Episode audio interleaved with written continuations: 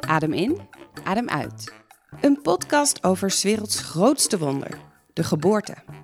Met aan tafel bedenker, vragensteller, parttime stewardess en moeder van wel drie jongens, Rolien. En met mij, Aline. Ik ben verloskundige en founder van Mam Co.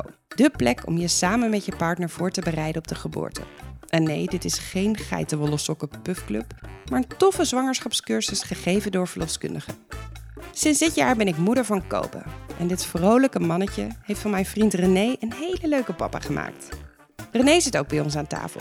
Hij is onze regisseur, middelmatige grappenmaker en hij zorgt voor de nodige structuur aan tafel. Aan de hand van bijzondere gasten vertellen we verhalen van bevruchting tot en met bevalling. En alles komt langs. De ontmoeting, de kinderwens, seks, zwangerschapskwaaltjes, die grote dag, maar ook de overgang naar het jonge ouderschap. Dit is alweer de laatste aflevering voor onze zomerstop. Maar in september zijn we weer terug met nog meer mooie verhalen. In deze aflevering het verhaal van Carlijn. Carlijn is moeder van Figo en Hidde. De eerste zwangerschap eindigde in een medische rollercoaster door een zwangerschapsvergiftiging. Bij 34 weken werd Carlijn al ingeleid. Een spannende tijd. En hoe dat verliep, hoor je in deze aflevering van Adem in, Adem uit. Nou, take it away, Rolien. Yes, daar gaan we beginnen, inderdaad. We zitten aan een ronde tafel. En aan de linkerkant zit vanavond Aline, Hallo. mijn lieve co-host. En tegenover mij zit René. Hi. En dan onze knappe gast, Carlijn. Dankjewel. Ja, ik vind jou wel een mooie verschijning toen jij binnenkwam. Dat vind ik heel leuk om te horen, dankjewel. En jij eh, mag het eh, spits afbijten met eh, een hele bijzondere ervaring. Ja. Maar we beginnen altijd... oh, Bij het begin. Ja. Klappen, precies. Hoe heb jij je man ontmoet? ja. Ik heb eh, Dennis nu bijna 15 jaar geleden ontmoet. Wauw. Ja, dat is alweer een tijd eigenlijk. Mijn goede. Ehm, en het was, ik zeg altijd, op het meest suïcidale eh, metrostation van Amsterdam. Ik woonde echt net in Amsterdam. Ik ging, ik ging hier studeren. En eh, via via had ik eh, een, eh, gewoon een feestje. Ik dacht, ik ken toch nog niemand hier, dus laten we gewoon inderdaad naar een feestje gaan. Dan kom ik vanzelf nieuwe mensen tegen in deze stad. En daar hadden we afgesproken op de burgemeester de Vluchtlaan. Oh ja. Dat is echt Oh ja. freaking suicidal, vind ik. Ja, sorry, mag ik- Als ik daar kom, dan krijg ik nog steeds een beetje de rillingen over. Maar goed, daar heb ik hem voor het eerst ontmoet. Omdat ik nog helemaal niet... eh, fietsen deed ik sowieso eigenlijk nooit in Amsterdam. Ben gewoon niet zo'n fietser. Dus eh, ik, eh, het OV, en ik had een OV-jaarkaart. hè, Ik was student. Dus ik dacht, en ik kende vooral die ring, die ring 50, die metrolijn. Ja. Dus ik dacht, nou, als hij me maar ergens daar dan oppikt, dan fietsen we vanaf daar wel weer verder. Nou, dat was ook zo. Dus ik met een vriendin daarheen, nog van ons jaar. Ja. En toen eh, ehm, kwam hij mij daar achter op de fiets oppikken. En toen zijn we naar zijn huis gegaan, hebben we lekker wat gegeten. En toen zijn we naar een feest gegaan. Ehm, het Squash City, zoveeljarig bestaan. Ja, know, daar hij. Station, Juist, ja. ja. Ja. Nou, en ik was echt net drie weken in Amsterdam. Nog niet, nog niet eens. Volgens mij was het, nou, net één week eh, woonde ik in Amsterdam. En toen ehm, dacht ik die avond al wel heel gauw, "Ma, hij is leuk. Hebben heel veel, heel veel gekletst, heel veel gesproken. En ik denk dat we wel drie keer bijna gezoend hadden die avond. Maar elke keer werden we weer gestoord dat iemand Oh ja. binnenkwam en zo. Eh, dus dat was wel jammer. En toen hebben we uiteindelijk, ben ik nog mee met die vriendin en zijn vriend... zijn we met z'n vieren naar eh, zijn huis gegaan. En daar hebben we nog zo leuk zitten praten. En toen hadden we, gingen we muziek luisteren. En toen zocht ik in zijn kastje allemaal cd's. Daar stonden daar, zocht ik. En toen zei ik, deze wil ik horen. Een Lionel Richie cd. En toen deed hij net zo ploep op de knop. En toen had hij hem al aangezet.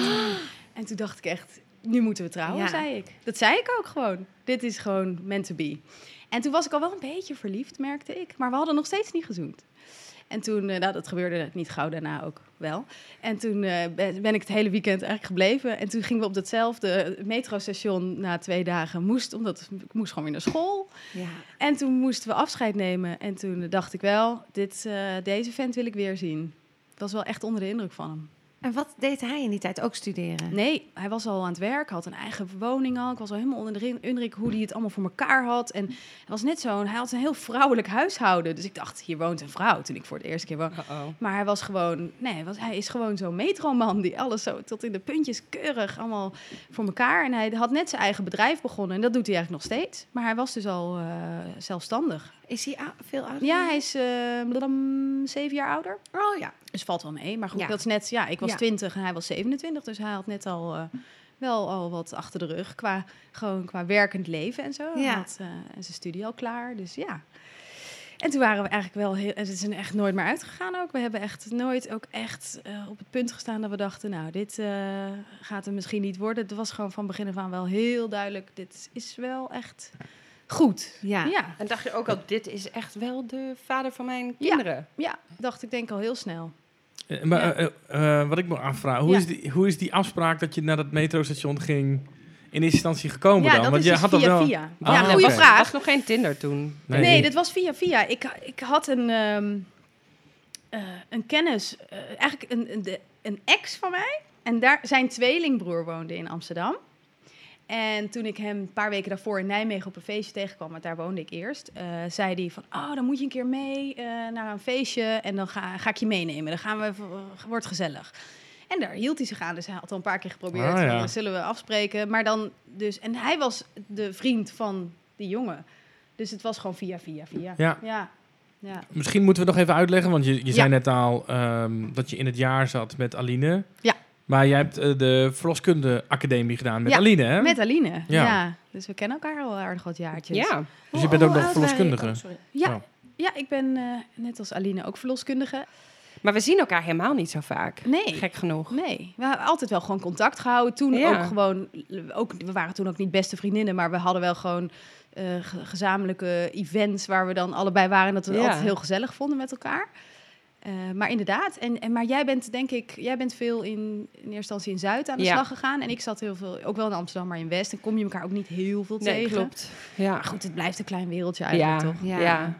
Maar goed, jij was super fan van de podcast natuurlijk. Ik was super fan van het, of bijna het eerste uur, denk ik. Ja. Ik vond het meteen heel leuk. Ik hield al wel van podcast, maar door jullie ben ik het nog leuker gaan Ja. vinden. En nu ben ik echt een soort van verslingerd. Ja, tof, man. Best wel cool. Ja. Ja, dat hebben jullie wel goed gedaan, Ja. vind ik. Nou, Ja. We gaan dank iedereen verslagen. Ja, we gaan Ja. iedereen verslaafd maken. allround. Ja. Recht naar rechts, naar links. Maar eh, eh, hoe ging de liefdesverhaal? hoe heet je vent eigenlijk? Ja, Dennis. Hi, Dennis. Ja, Ah. Dennis. Ging hoe ging jullie liefdesverhaal verder? Van jij studeerde. Ja. Ja, al heel gauw best wel veel bij elkaar. Eh, en dat vond ik dan een beetje... Want hij had natuurlijk zijn eigen woning. Maar mijn ouders hadden voor... Niet alleen voor mij, maar de studerende kinderen... die allemaal in Amsterdam een, een appartement gekocht. Ongeveer naast eh, de verloskundeacademie.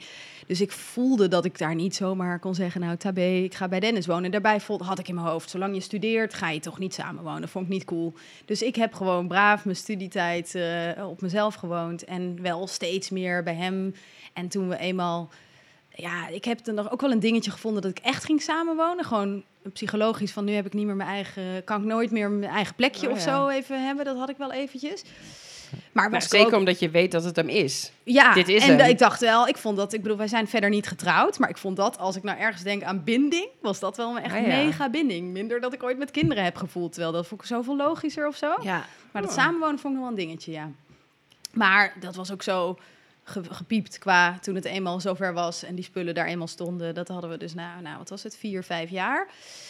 En toen, ja, toen had ik al heel gauw zelf zoiets van, oh, ik wil een baby eigenlijk. En hij dacht, klein, hè, ik, eh, groot leeftijdsverschil, een stukje jonger. Ik heb dat nog even voor me uit kunnen schuiven. dus eh, daar gaat ze vast niet meteen over beginnen. Maar dat was natuurlijk al best wel gauw een topic. En gelukkig was, ik kan me niet herinneren dat we er eigenlijk ook heel veel discussie over gehad hebben. Op een gegeven moment was het ook gewoon goed of zo. We hebben nog wel, ik geloof dat hij nog een keer gezegd heeft, nou, over een half jaar of zo, niet meteen Ja. nu. Dat hij me nog even op de rem heeft moeten zetten. En dat ik dacht, nou, fair enough, snap ik ook wel weer. En dat ik ook zei, ja, maar ja, wanneer is echt het moment nou daar überhaupt, toch? Ja. Dat bestaat bijna niet. nee, dat je, je moet echt- het gewoon doen. Je doet het op, Ja, op een gegeven moment of niet. Gewoon, Toch? En dan wordt het moment daar. ja, dan is het gewoon zo. Ja. Het Oh, perfecte moment bestaat niet, denk ik. Maar ja. De pil ging eruit. Sorry, ik nam een slokje wijn. Ja, heerlijk. De pil ging eruit. Ja, ik geloof wel dat ik... Ik moet even nadenken. Nee, ik had er misschien wel een spiraal. Ik had een spiraal. Dus die ging eruit. Ja, Ja. ook goed. Ja. En, eh, en toen eh, irriteerde het me mateloos. Want het duurde het wel voor mijn gevoel heel lang. Gewoon een beetje een soort van als je het Had je, was je meteen regelmatig wel? Nee, dat was het hele punt. Niet. Ik had juist echt één keer in de twee maanden ongeveer dat ik ongesteld was. Dat ik dacht, oh Mm. kak. Maar ja, ik denk ook een beetje gezien ons werk of zo, dat dat niet geholpen heeft. Als je zoveel nachtdiensten en zo. Oh, ik dat weet denk niet. ik ook, ja. Ik denk wel eens dat het aan, want ik kan me, kon me niet zo goed herinneren hoe het voor de anticonceptie was. Ik gewoon vrij jong, was ik denk ik 15 dat ik aan de anticonceptie ging. Dus ik wist eigenlijk niet zo goed hoe was het eigenlijk daarvoor. ja. Maar nou ja, dus dat duurde voor mijn gevoel. Maar het was eigenlijk de derde poging was raak. Dus dat is super snel natuurlijk. Dat mag je helemaal niet klagen. Maar het voelde, omdat het wel gewoon een soort van twee keer zo lang Ja. duurde wel, dat ik was wel benieuwd van, oh... Maar je weet het ook niet, hè? Ik Nee, bedoel, juist in de als je iets graag kijken. wil, dan ja. denk je, het zal mij toch niet overkomen Ja. dat ik diegene Ja. ben waar het niet lukt. Ja. Dus Was je dat- een beetje ongeduldig? Of, ja, eh, ik was wel ongeduldig. Ik heb ook wel echt meteen, vond tennis ook niet zo leuk, geloof ik. Dat, Nee? Echt met die, nou, met die eh, eh, ovulatietesten. Oh ja, omdat ik dacht, ja, als je, ik bedoel, of je moet echt heel vaak seks hebben, of je moet weten wanneer je het moet doen, toch? Ja. Ik had geen idee eigenlijk. Dus toen ben ik wel een keer over die dingen gaan plassen. Oh ja. En toen zei hij wel, nou, als je het leuk wil houden, ga je dat niet te vaak doen. Oh ja. En toen Ja. dacht ik, oh ja, fair enough. Dus toen heb ik eh, op een gegeven moment, geloof ik, ook na de tweede of derde keer dacht, oké, kom- dan laten we het ook maar. En toen was het gelukkig ook het moment al. Ja. Maar ik snap wel dat je heel snel die staafjes erbij trekt hoor. En helemaal als je dus niet weet wat je cyclus doet. Ja. Als je nog niet Nou. eh, een betrouwbaar appje hebt of je hebt nog niet Nee. het gevoel dat het zo regelmatig komt. Ja, dan Nou, en het was ook meer daarom dat ik dacht, ik wil gewoon inzicht krijgen Ja. ook zelf. Het was heus niet zo van dat ik eh, dan meteen dat hem je zou bellen, opbellen nu en je- nou nee. moet je het helemaal niet. Nee joh. Maar toen, toen kwam dat, er was een ander staafje op een gegeven Ja, moment. en toen had ik een zwangerschapstest die positief was. Maar hoe ging die ochtend? Middag. Middag of Avond. avond? Avond. Nee, het was ochtend. Ik ehm, dacht wel, volgens mij, ik voelde wel iets aan mijn lijf, eerlijk gezegd. Ik dacht wel, het zou me niet verbazen. Maar het, het zou ook zomaar gepast kunnen hebben bij, ik moet gewoon hard ongesteld worden. Dus dat is heel verwarrend eigenlijk. Dus ik voelde mijn borsten wel, ik voelde mijn buik, een beetje af en toe een beetje krampen of zo. Dat ik dacht, nou, het kan of, of, het, of ik word nu ongesteld, of er is toch, maar er is wel iets. En toen kocht ik een eh, zwangerschapstest. En toen ehm, heb ik hem thuis gewoon 's ochtends eigenlijk eh, eh, gedaan. In overleg met elkaar van, nou, zullen we nu even, heb je even tijd? Ja, want Dennis was daar wel Ja, die was daar wel bij. Of tenminste, ik heb het gedaan ik, en daarna kwam ik naar beneden of zoiets Ja. was het. Ja, ik, was, ik heb boven op de badkamer. En toen maar zijn Ja. samen eh, afgelezen, zeg Ja. maar. Dus toen keken we elkaar aan. Van, en toen dacht ik echt, "Oh, nu kan ik niet meer terug, dacht ik. Oh. Nee, Ik had echt zo'n zo, gevoel ja. van, oh, en nu? Ineens, je hoopt de hele tijd dat het gaat lukken. Ja. En toen was het ineens, het zweet brak me echt uit. Ik dacht toch wel een beetje van, oké, nu... eh, Wat is dat toch? Ja, gek, hè? Dat hebben zoveel mensen. hè? Dat je Ja. dan toch ergens denkt van... eh, ja. weet ik niet of... ik- Ja, ze Nee, ook wel blij, maar Ja. ook wel echt. Ik denk dat het grootste deel wel even de shock was van, oh, en nu? Ja, ik kan niet meer terug. Ja, en ook wel een beetje, het, het, heeft, het, het heeft ook implicaties dat je... Ik weet nog dat ik wel dacht, oh, nu... eh, de komende weken heb ik allerlei dingen. En hoe ga ik dit in godsnaam Mm. verborgen houden dan? En ik, zat, ik zag wel vooral van... En morgenavond komen die en die al bij ons borrelen. En, en dan? Moet ik dan zeggen? Ja, dan ga je dan, dan hoor je dus niet te zeggen. Ja, ik, ik, ik dacht, dan moet je gewoon weken je mond dicht houden. Ja. Ja. dat heb ik echt gelukkig alleen bij mijn eerste zwangerschap gedaan. Want daarna, Oh, dat past wel. helemaal niet bij mij eigenlijk. Nee. Ik, heb het gevoel, ik had het gevoel dat ik wekenlang iedereen enorm aan het voorliegen was. Het past niet bij mij. Nee, snap ik. Ik, ik voelde echt, aan iedereen wilde ik eigenlijk zeggen, maar hallo, ik ben zwanger. maar dat kon niet, want ik dacht, dat hoort niet. Je moet eerst maar je mond houden en rustig wachten totdat het allemaal... Zo Echt. jammer, hè? Of mensen, het gaat zoals het gaat. En het heeft voor sommige mensen ook wel weer iets magisch of zo. Maar je moet gewoon lekker doen wat goed voelt voor Ja, jou. En nou, er zijn dat- geen echte Dat regels. heb ik daar echt van geleerd. Want Ja. eigenlijk paste, maar ik dacht gewoon, dat hoort, dat Ja. hoort zo. Je houdt in ieder geval even je mond. Ik geloof wel dat ik mijn moeder heb verteld en mijn vader ook wel. Ik geloof zelfs dat we ook al meteen naar de, mijn schoonouders zijn gereden. Dus we hebben wel mensen verteld hoor. Maar niet aan de grote klok gehangen. Dus Ja. we wisten gewoon, een paar mensen wisten het. En dat voelde wel echt alsof ik toch nog heel veel moest liegen of zo. Ja, snap het. Ja, dus dat hoorde gewoon. Dat is Nee. eigenlijk beter. Ik zou het nu ook niet meer... Ja, de tweede keer heb ik dat ook echt anders aangepakt. Ja. Maar eh, Nou, goed, mooi. toen- Gewoon, je mag ja. je eigen ding erin Maar je- vinden. Je was wel super happy, toch? ik Dat was super happy. Nee, ik was heel happy. Ik vond het gewoon heel spannend wat er Ja. ons te Ja. gebeuren stond. Maar ik was e- enorm blij. Ja, joh. Ik dacht wel, eindelijk, nu gaat het. Nu, ik heb als kind daar echt vanaf mijn twaalfde wilde ik moeder worden ongeveer. Dat kan me niet anders bedenken.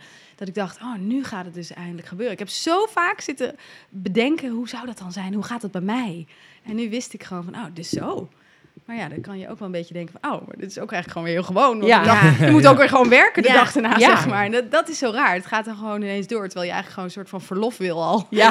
Ja. Pre- Ja. Pre-babyverlof. Ja. Ja. Doe mij maar even, ik duik even een paar weken onder, weet je. Oh, heerlijk lijkt me dat. Misschien moeten we dat als ja. juist maatschappelijk iets invoeren. Ja. Nou, die Ja. eerste weken ben je wel kapot. Dus Ja. dat je dan wat eh Ja, 50% mag werken, Had jij zou dat wel heel lekker Ja, ik zijn. was moe. Ik ben nooit Ja. misselijk geweest, maar ik was Heel moe. heel moe. Ja, Ja. echt alsof je gewoon... Ja, en, en niet bij kon slapen ook. Nee. Zo Ja. moe. Maar, maar, wel, maar wel, ik vond het wel tof. Ik dacht wel, oh, dit is, dit is wel inderdaad andere moeheid dan anders. Maar Ja. het- en ik kon echt wel functioneren hoor. Ik werkte wel gewoon en ik, ik had wel eh, voldoende energie om dingen te doen. Maar ik dacht wel echt, oh ja, dit is die moeheid die ze zo bespreken altijd. Ja. En had je al last van andere kwaaltjes? Nee, behalve een beetje dus buikpijn, krampjes. Dat ik, ik was gewoon, ik, daar was ik me heel erg van bewust van dat die baarmoeder aan het groeien was of zo. Ah, ja. Dat er iets aan het gebeuren was. Ja, dat is wel mooi dat je dat, Dat- zegt. ja. Want heel vaak zeggen man, worden mensen daar een beetje bang van. Hè? Dat Ja. je dat krampende gevoel in je onderbuik hebt. Maar dat is juist heel vaak een teken dat je baarmoeder aan het groeien is. Ja, dus het is het echt is juist heel goed. bij- Eigenlijk, eigenlijk een goed ja. teken dus. Ja. Ja. En Ja. het zou ook kunnen passen bij een miskraam. En dat is waarom mensen vaak heel bang zijn. Ja. Maar bij een miskraam, dan merk je vaak ook... Ja, dan heb je vaak toch wel of bloedverlies... Ja. of afnemende zwangerschapsklachten bijvoorbeeld. Ja. Ja, of, of gewoon toename in die krampen. En dat had Ja, ik nooit. Het, ging, het kwam af en toe, het was weer weg. Maar het was gewoon ook heel goed te doen. Het was gewoon wel, maar ik dacht wel van, hé, hey, ik was me er wel echt van bewust. Daar is iets aan de gang. Ja. Daar groeit wat, ja. Jouw baby. Mijn baby. Ja. Heel klein. Oh, en toen En, we, ja. ja, want waar, waar- deed jij je eerste echo? Bij, was- ja, omdat ik dat dus, omdat ik, ik werkte toen bij een verloskundige praktijk waarvan ik niet dacht, het hoeven, dat hoeven zij niet meteen allemaal te weten. Want dus ook onder het mom van, want het kan nog misgaan en zo. Dus ik Ja. deed dat gewoon. Ik heb gewoon zelf een afspraak gemaakt bij een eh, echocentrum waar ik overigens nu stage loop, wel heel Oh, grappig. ja? En, eh, en, eh, en gewoon een soort van ehm, vroege echo. Ik wilde gewoon weten, zit het in de baarmoeder? Hoe ver ben ik eigenlijk? Omdat ik zo'n lange cyclus had, dacht ik, geen idee. Volgens dat eh, gewoon het regelmatige verhaal zou ik dan al zoveel weken moeten zijn. En ik wist eigenlijk, dat kan überhaupt niet. Dus laten we maar eens kijken. En is het er één? En zit het er wel in? Ik wilde het gewoon eigenlijk wel checken En je eigenlijk. kan het checken. Je kan Ja. het checken, dus Ja. dat deed ik. Dus toen heb ik een echo gehad bij zes weken. Oh, en die zie ik echt nog zo voor me. Zo'n heel schattig wormpje. En nou, toen was ik pas echt blij. Ja. Was het Toen- meteen ook een kloppend hartje al? Ja, ja, want ik was toen zes en een halve week. En toen was het echt. Toen dacht ik, nou, en toen hebben we het ook enorm gevierd. Toen zijn we heel luxe uit eten gegaan. Zo smiddags met zo helemaal, helemaal bijzondere... Ik geloof bij Ron Blauw was dat toen Oh, nog. Die dat toen nog heel bijzonder ging koken op die uh, Amstelveense weg is dat geloof Ja. ik. Nou ja, en daar hebben we echt zo ontzettend gevierd van het is gewoon goed. En Ja, we, we krijgen gewoon een baby. Ja. En dat vertrouwen ook. Ja, dat is dan- echt super Toen begon het voor mijn gevoel. Toen vond ik het echt leuk worden. Daarvoor vond ik het gewoon een beetje nieuw en spannend. Ja. En toen dacht ik, ja, ja, voor die echo is er natuurlijk eigenlijk nog niks. Voor je gevoel. Ja. Dan ben je wel extreem zwanger, want je bent super moe en alles. Maar dat kloppende hartje, dat zegt alles. En ik weet nog dat ik dacht, wat duurt dat lang? Ja. Mhm. Als ik mensen voor me had zitten die 10, 12 weken zwanger zijn... en toen dacht ik, ach, wat hebben die al een weken, Ja. maanden erop zitten. Terwijl voorheen dacht ik, zo pril zwanger. En je Ja. bent er eigenlijk, kom net kijken. Ja. Weet je, wel, zo. Je, Ja. je weet het pas net. Ja. Nee joh, je weet het al freaking lang. Ja. Je bent helemaal, je bent al helemaal, je bent al toe aan de volgende fase. Ja. Al lang. Ja. Je weet het Ja. Ben je al bijna bevallen, joh. Ja, nee, ik weet het. Dat ik vind ik die, zo bizar. ja, die eerste periode is ook oneindig. Ja. Ja. Maar toch, als je het dan nu weer Ja. opnieuw zou doen, dan zou ik toch weer denken, ah joh, kom wel goed, gaan Tuurlijk. we even doen. Tuurlijk, maar de er allereerste baby Ja. is gewoon wel... Alles is daar spannend aan. Ja. En alles is daar nieuw aan. Ja. Je weet gewoon niet waar je naartoe gaat. Nee. Nee. Ongeveer, maar je weet eigenlijk helemaal niks. nog. Nee, precies. Ja. Hey, en had, had je foliumzuur geslikt? ja, al braaf. Gewoon al Ja. van tevoren natuurlijk wel ook. Ik Ja. dacht, als we het dan doen, doen we het goed. Ja. En eh, ja, gewoon, mm, ja, ik heb niet, eh, met andere dingen niet per se. Ik heb, ik ben, heb wel gewoon wijntjes gedronken tot aan, eh, tot aan een positieve test. Maar meteen daarna natuurlijk gestopt. Ja. Maar ik, ik had niet al zoiets van, ik moet dat helemaal al weken, maanden. Terwijl je weet, eigenlijk is dat wel beter ja. voor de vruchtbaarheid. Maar toch is dat in een dagelijks leven niet altijd in Nee, ik, ik denk dat inderdaad niet heel veel mensen dat doen. Ja. Dat hield er wel rekening stoppen. mee. Maar ja, niet- precies. Je gaat even een beetje... maanden Ja. al, nee. Nee. Ik hield daar wel echt rekening mee. Ik ging echt Goed. eh, van eh, een beetje drank naar echt bijna niet meer. Wat goed. En ik, ging, ik, was, ik had mijn vriend leren kennen en meteen gestopt met roken. Dus ik dacht, ik wil van hem kinderen. Dus ik dacht, alles in mijn leven... En dat ging pas drie jaar later, kregen we een kind hoor. Maar ik bedoel, ik was, echt aan klaar. het... Ja, Ja. ik was echt wel heel erg aan het indekken. Ah. Ja. Mooi ook wel. Gek, hè? Ja, ik wou, zo, ik wou dus drie jaar lang zo gek... Nee, dat is echt absoluut was dit niet waar, dit allemaal. Nee, maar ik denk Nee. wel, hoe meer, op het moment dat hij echt aan mij vroeg... zullen wij een kindje gaan maken? Toen stopte, heb ik echt, ging alles Ja. eruit. Ja. Toen was het gewoon, eh, de, de- ging niet eens meer een rood biefstukje eten. Ja, sloeg natuurlijk echt werkelijk nergens op, maar... Je trok hem helemaal door. ja, ik trok hem met alles is ook door. niet echt duurzaam, hè? Nee, dus dat- daarom. Je was Dus al goed was bezig met de toekomst van je kinderen. Precies. Ja. Ja. Precies. Ja, hè? Maar ja. Maar Carlijn, Ja. hoe voelde jij je? Voelde jij je wel eh, energiek Ja. en happy, dus Ja. inderdaad? Ja, ik was wel zo een die het heel fijn vond hoor, uiteindelijk. Het begint dus even spannend en toen ik eenmaal echt dacht, ja, nu mag iedereen het ook weten. Ja. En ik, hup, ik kon zo niet l- snel genoeg zo'n zwangerschapsbroek kopen. Toen ging ik er helemaal voor. en toen, en toen nog helemaal los. Nee, het, het kon eigenlijk echt, ik geloof elf weken heb ik hem gekocht. Elf weken. Ja, omdat ik dacht, ik wil, er, ik wil dat ook. Ik heb daar zo lang Ja. gedacht, ik wil dat ook. Ja. En nu kon ik het doen. En ik had ook wel het idee dat ik al snel wel gewoon een beetje... Het zat allemaal een beetje strak. Het had toch lang niet gehoeven, maar... Ik, ik wilde het gewoon heel graag. Dus ik ging er... he- Ik dompelde mezelf er helemaal in onder, hoor. Ja. En groeide heel- je, groeide je snel? Was je, werd je snel... Ik ben nooit... Ik heb voor mijn gevoel nooit enorm... eh, ik, op andere vlakken wel. had ik nooit verwacht. Ik dacht altijd van mezelf... Nou, ik ben er zo een die dan alleen zo'n mooi buikje krijgt, toch? Oh ja. Dat dacht Ja, ik gewoon. ja. Nou, dat viel even tegen, hoor. Ja? Oh. Oh, ik werd echt eh, huge. Ja? Maar dat had dus ook met iets anders te maken. Ja. Daar komen we later nog op. Ja. Maar eh, ik was al wel snel dat ik dacht... oh ja, oké, eh, dit eh komt echt overal aan, zeg Ja. maar. Dus maar was- jij ook heel veel? Of dat Oh ja, ik had honger. Ja, ik had honger. Ja. En ik, ik, ik, ik liet het me ook wel gewoon allemaal... Ja, ik dacht wel, yes, ik ga... Ja, En het was heus niet allemaal ongezond hoor, maar ik had wel meer honger. Ja. ja. Ja, Had je ook hele specifieke cravings? ja, ja. Grappig, bij twee zwangerschappen, twee heel verschillende dingen. Allebei wel fruit, overigens is ook weer niet Oh. zo verschillend. Nee. Maar bij Figo heb ik wel, dat is de oudste, de eerste dus, heb ik echt heel veel appels gegeten. Maar echt Oh. Appels. mega veel Het appels. is echt de eerste keer dat ik dit hoor. Echt, ja, Ja. appels, appels, appels. S'avonds op de bank, ik heb denk wel drie, vier appels op een avond. Zal ik gewoon in stukjes gewoon alleen maar appels te eten. Ja. En als ik nu hem naar school ga, eh, laat gaan en hij, ik vraag hem wat wil je mee, wil hij altijd appels. Bizar. En mijn tweede heb ik heel veel mandarijnen. Lag ook aan de tijd van het jaar, denk Ja, ik. Was ja. meer Sinterklaas. Oh ja. Ja. ja. Mandarijnen, mandarijnen, mandarijnen. Citrus, alles maar wat citrus, lekker zuur. Ja. En Ja. die is dus helemaal weg van kiwi en, en, en Oh. mandarijnen. Heel grappig. Dus ik denk gewoon dat dat... Is wel een te maken relatie. Dat gaan we dat ook denk ik, weet ik Ik niet. weet ik heb dat ook. De Ja? oudste die had ik echt kilo's aardappelen met roomboter. Echt kilo's. Met roomboter. ja, gewoon gekookt en dan, en dan Mm. Ja, spek. Nou, gewoon alles wat vet was.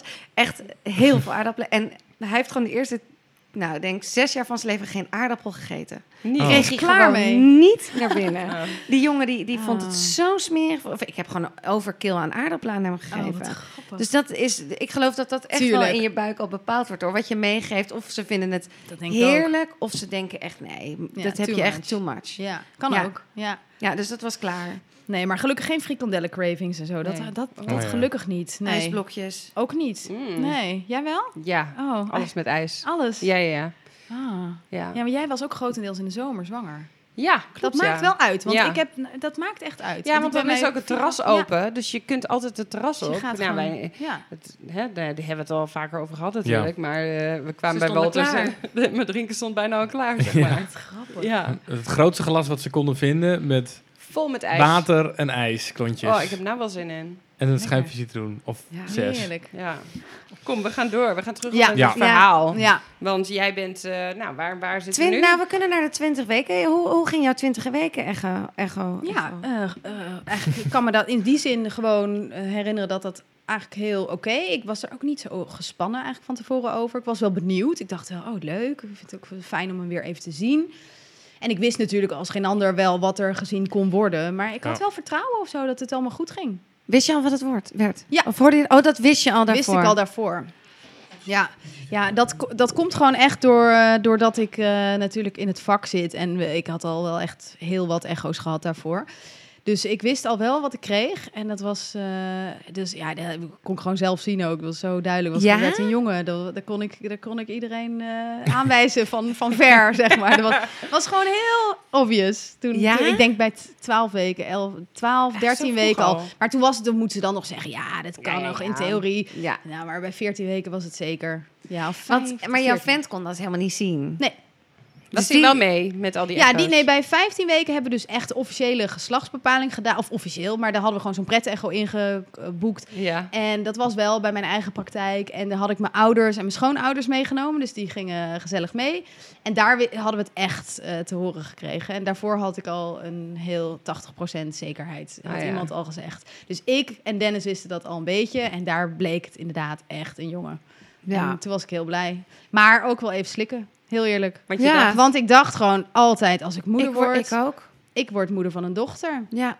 Dus ik weet nog wel dat ik even dacht, ook niet zo goed wist met mijn gevoel. Want in eerste instantie heel blij, maar ook een beetje, een klein beetje van, oh, maar nu dus helemaal geen jurkjes en strikjes en, en nu? En toen dacht ik ook wel even van, wat moet ik eigenlijk, durf ik dit wel uit te spreken naar mensen? Vond ik ook een beetje spannend om te zeggen. Maar ehm, nee, al, eigenlijk na twee weken denk ik dat ik er helemaal, voelde het al helemaal niet meer zo. Maar in het begin moest ik daar eventjes even schakelen. Ja, ik ben echt heel blij dat je dit Ja, zegt. nou, Want dat is ja. ja. ik vind het echt zo eerlijk. En het heeft niets te maken met dat jij niet waarschijnlijk van je prachtige zoon houdt. helemaal Maar dat niet. is gewoon ook een Ja. beetje de wens van een mama. Ja, denk Om- het ook. Om dat mee te maken, om dat door te geven, je eigen genen. Ja. Of zo, zo voelt het een beetje. Ja. Nou, en ook de relatie met je eigen moeder of zo. Ik dacht altijd, oh, dat wil ik ook wel met mijn dochter. En ja. Maar, maar is het dan een, een soort van beeld dat je had? Of, of was het een voorkeur die je had? Nee, het was meer gewoon ja, nergens echt op gebaseerd. Gewoon idee van, ik zal wel... Ik heb altijd broertjes gehad, dus in dit geval... Ik wilde vroeger ook altijd een zusje, kwam er ook nooit. En toen dacht ik, nou, in dit geval, ik ga gewoon wel een dochter. Ik weet niet, het was gewoon een soort van ingecalculeerd. Ik, dat gaat wel gebeuren. Ja. Ja. Dat, dat was Dat was helemaal Nee. en ik weet nog, oh, echt de dag nadat hij geboren was, dat ik dacht, oh, al was hij paars, al was hij scheel, al was hij... Het, het, het, het geslacht maakt je geen eens iets meer uit. Je bent gewoon zo gelukkig met je baby. Dat, maar Ja. ik weet nog dat ik daar ook nog wel even dacht, oh, wat, wat jammer eigenlijk dat ik daar een klein beetje even moest slikken toen. Hmm. Ja. Maar dat hoort er gewoon, ja. Ja, ik Ja, denk dat toch Ja, mag toch? Ja. maar ja, we voelen ons zo schuldig, want we moeten, je moet of heel dankbaar zijn dat je überhaupt zwanger kan zijn en dat het goed ging. Maar, maar aan de andere, dus is er geen ruimte voor dat je eigenlijk je wens niet mag zeggen of je Nee. wens. Het gaat niet om een wens, maar het gaat erom dat je, ja, het is toch logisch. Tuurlijk. Ik had heel, heel graag een meisje gewild. Ja. Ik ben echt heel blij dat je dit zegt. Ja. Ik voel me nou ineens niet meer zo alleen. Nee. Nou, gelukkig. Nee. gelukkig. Nee, ja, maar dat is gewoon. Ja, ik, maar ik, denk dat het zo een- weinig over gesproken. Ja, klopt. En ik vind wel dat het beter gaat al hoor. Nu. Ja, Als ik in ieder geval in mijn eigen dagelijkse praktijk zie Ja. dat ik denk het is wel opener dan toen ik tien jaar geleden begon. Ja. Ja. Ik vind het ook fijn Ja. dat, daar, dat, je, dat die emotie mag. er mag zijn. Ja. Ja. Dat je ook als verloskundige kan zeggen... je mag best even teleurgesteld Ja. zijn. Dat is niet erg. Was ik ook bijvoorbeeld Ja. bij zo'n echo. Nou, maar de 20 weken echt. Ja, 20 weken echo, goed. dat was gewoon goed. Ja. Was niet zoveel spannends. Vond ik ook, ook ja, was gewoon check, fijn. Top. Ja. Yes. Het gaat goed, hij groeide goed. Ja. Dat was eigenlijk wat dat ik dacht, nou, dat is het belangrijkste. Ja. Ja. Ja. En ben je nog op eh, Baby Moon geweest of zo? maar toen heette dat nog eigenlijk helemaal niet zo joh, volgens mij. zo hip. Mijn babymoon was in New York. Oh ja, Dat was heel leuk. Ja, Ja. ja. Ja, we gingen, maar dat was gewoon een vakantie. Het Ja. was achteraf de beste tijd. Ook helemaal niet bewust zo gedaan. Maar toen was ik 21 tot, van 21 tot 24 weken of zo. Of Oh ja, 21 tot deden wij 23 weken gingen we naar Amerika. En toen hebben we en eh, New York en Miami. Ja, fantastisch. Helemaal de bom. Oh, het lijkt me zo te gek. Toen was ik echt ook zo happy. Toen liep ik daar en toen, toen heb ik hem ook zoveel voelen bewegen. En ik heb alleen maar... Ik had geen... Nou ja, sowieso heb je geen tv meer nodig als je je baby voelt bewegen. Ja. Je bent alleen maar bezig met je buik. avonden filmpjes van mijn buik Ja, gemaakt, oh, ik ook, foto's ja. en, en maar voelen en laten voelen aan Dennis. Voel, kijk hier voel ik hem en hier voel ik hem. Die Had jij dat placenta ook zat toen je dat-. Ik Toen je dat toen voor het eerst voelde of zo, had jij toen ook zoiets van, ah, dit is het of zo? Ja, je, dat je maar ineens... het ging heel geleidelijk een beetje. Ik had niet, Ja. want ik voelde hem al heel vroeg. Echt heel vroeg. En toen dacht ik eerst nog van... Toen voelde het alsof er gewoon een heel klein beetje... een soort van kriebelig iets aan de binnenkant van je hand zo... maar dan aan de binnenkant van je baarmoeder. En dat ging al best wel snel over naar echt bewegingen meer. Echt voetje. Of, dan kon ik me echt visualiseren dat er iets langs ging of Ah zo. ja. Dus het, het ging niet in... Maar ik dacht wel, oh ja, dit is het dus. Zal het voor een verloskundige nou spannender zijn om zwanger zelf te zijn de eerste keer? Ik vind dat zo moeilijk, niet. want je kunt het niet vergelijken natuurlijk. Nee. Ik vraag het me af, want je bent gewoon net zoals iedereen toch een beetje ehm, nieuw met alles. Ja. Ondanks dat je wel heel veel uit de boeken kent en uit de verhalen van je spreekkamer en zo. Blijft het het zelf ervaren toch zo nieuw voor het eerst voor jezelf dat ik weet het niet. Ik denk niet dat het denk dat iedere moeder net nieuw wel net zo verwonderd. En vader Ja. trouwens ook. Dat is net zo verwon- verwonderd. Ja, ik denk het Ja, ook, ja. Dus, Ja. je, dus je kon je kennis wel een beetje eh, Nou, het zijn loslaten misschien... en gewoon Oh, ja. zwanger zijn. Helemaal, ja hoor. Ja, ik dacht juist heel de hele tijd maar, ah joh, alles is normaal. Ja, alles joh, wat ik voelde, ik was juist heel nuchter de hele tijd. Dennis zei, moet je daar niet wat mee? Ja, en dan? We- Wie gaan, wat gaan ze doen Ja, dan? Ja, ja, dat zit er goed, weet je, Ja. zo. Heel, ik was juist heel nuchter. Dat is ook wel weer een valkuil. Ja, ook wel lekker, maar Oh. mijn voeten waren echt eh, al, en het was maart, en ze waren zo enorm dik en opgezwollen dat ik alleen nog maar van die gebreide uks aan kon. Oh ja. En eh, hij zei gewoon de hele tijd van, "Gel- ik weet niet, wat is dat? Het kan toch niet gewoon zijn? Maar ik zei, ja, maar goed, mijn bloeddruk is goed, alles gaat goed. Kind beweegt heerlijk, ik voel me goed. Energie voor tien, ik voelde me echt nog heel goed. Hoe lang was je toen zwanger? Hoe ver was je toen zwanger? Ehm, ja, ik denk zo rond eind 20, begin 30. Oh. Ja, en ik voelde wel die 30 weken overgaan dat ik dacht, oh ja, ik moet nu wel even iets meer pas op de plaats af en toe. Ja, wat ik deed. Ik ben gewoon iemand die best wel veel doet en snel denkt, niks is mij gauw. Dat ik denk, oh, mijn agenda wordt gauw vol. En ik heb dan niet zelf zoiets van, ik moet daar even een stapje terug. En dat was, Dennis was daar heel erg die beschermend in van, volgens mij moet je even, even rustiger aan doen. Hmm. En dat ik dacht, oké, en, toen, en toen had ik een eh vrijgezellen weekend van een vriendin, een hele weekend in Nijmegen. En toen dacht ik, toen ik terugkwam, dacht ik, ja, hij heeft gelijk. Ik moet echt rustig aan doen, want ik voel me helemaal niet zo lekker eigenlijk. En toen ineens, voor het eerst in die hele zwangerschap, dacht ik, oh, misschien moet ik wel echt even, even een stapje terug doen. Dus niet meer, geen weekendjes weg, gewoon vroeg naar bed. Dacht, ik dacht, dat is de oplossing, dan Ja. komt het goed. Ja. Wat, wat voelde je dan? Extreem moe weer. Echt extreem moe. Maar ook gewoon eh, heel gejaagd. Gewoon de hele tijd een beetje... Ik was ook heel kortademig. Ik gaf nog heel veel voorlichtingsavonden... Voor, over borstvoeding en over bevalling. En dat ik de hele tijd eh, s- al grappend zei... Nou, ik moet even ademhalen hoor, jongens. Nou ja, jullie zien wel, ik ben ook zwanger. En, dat, en mensen snapten dat, want die knikten allemaal van... Oh, dat hebben wij ook wel. En zo van heel... Adem heel hoog zitten. Dus ik dacht gewoon, dat hoort erbij en zo. Dat zou ook zomaar gewoon erbij ge- gehoord kunnen hebben. Ja. Maar ik voelde wel gewoon aan alles. Ik moet wel, ik, ik moet even in de bejaardenstand of zo. Zo voelde het. En dat vond ik helemaal niet leuk. Want ik dacht, hé, ik wil nog gewoon door. Ik had net ervoor nog bedacht. Nee, ik ga niet met 34 weken met verlof. Ik ga gewoon door tot 36 weken. Want wat ga ik nou eigenlijk thuis zitten doen nog? Het voelde nog helemaal niet alsof ik thuis wilde zijn of zo. Nog helemaal niet. Maar ja, toen, toen gingen die voeten maar opzwellen en opzwellen. En toen dacht ik op een gegeven moment, toen had ik een afspraak bij de verloskundige. Nee, ik had, een, eh, nee, ik had gewoon een afspraak bij mijn praktijk om een vergadering. te- dat was het, dat was gewoon een vergadering. En ik ging 's ochtends nog lekker even het park in. En toen elke voet die ik voor mijn anderen wilde zetten, dacht ik: wow, het kost me zoveel moeite. Ik kan gewoon bijna niet meer vooruitkomen. Hmm. Dit, dit, is niet, dit is niet helemaal goed, dacht ik. En de avond ervoor had ik al op de bank zitten kijken. Toen had je een nieuwsuur en toen keek ik nieuwsuur en toen dacht ik... ik kan eigenlijk helemaal niet zien wat ik wil zien. Dus ik zag zwarte vlekken op de plek waar ik wilde focussen. En daaromheen een soort van blurry lijntjes. En dan deed ik mijn ogen weer even dicht en dan ging het wel weer. En al die tijd niet echt een belletje. Ja, Nee, bij zit me aan te ding, kijken. ding, Echt ding, tingelingeling. ding, ding. Ja? Normaal. Bij jou nu een alarmbel Ja, af? zeker. Ja. Maar ik heb hem ook wel gedacht. Maar niet gedacht dat het over mij ging. Ja, precies. Ik dacht gewoon, ja, Zal wel niet. Ik ga morgen wel even mijn bloeddruk laten meten, Ja. dacht ik. Want ik had wel iets van een relatie zelf bedacht. Ja.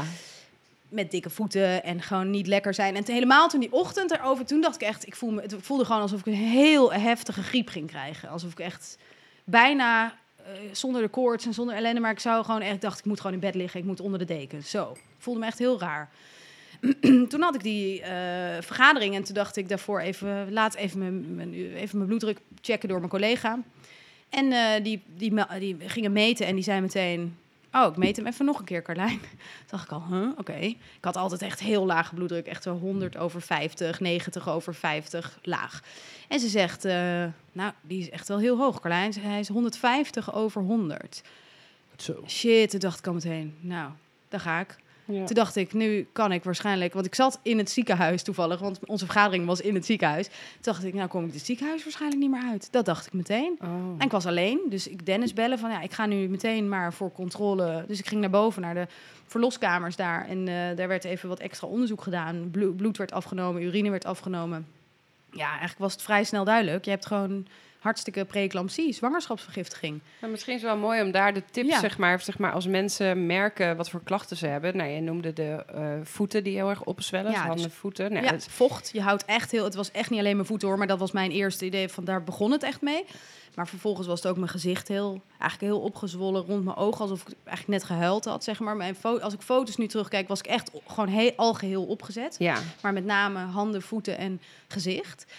En eh, dat ja, die had ik echt niet mogen negeren natuurlijk. Die visusklachten. Dus ik, ik eh, gewoon het niet helder recht vooruit kunnen kijken. Met, wij zeggen altijd als verloskundige, als je sterretjes ziet, ja. dan moet je aan de bel trekken. Nou, ik heb het zelf helemaal niet ervaren als sterretjes Nee. zien. Ik heb gewoon zwarte vlekken Ja. gezien. Ik heb gewoon waar ik wilde kijken, kon ik niet kijken. Ik Eén herken zwarte- dat wel als een- migraine aanvallen. Dan zie je ook zo'n zwarte vlek en dan zie je het op een gegeven moment niet meer. Nee. En sterretjes zien denken ook mensen heel vaak van... oh, ik heb een lage bloeddruk. En als je en dat kan ook passen. Ja, dat je dan zie je ineens Ja. sterretjes.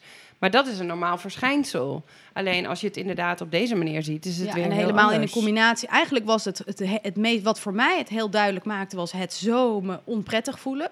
Dus echt algehele malaise keer drie.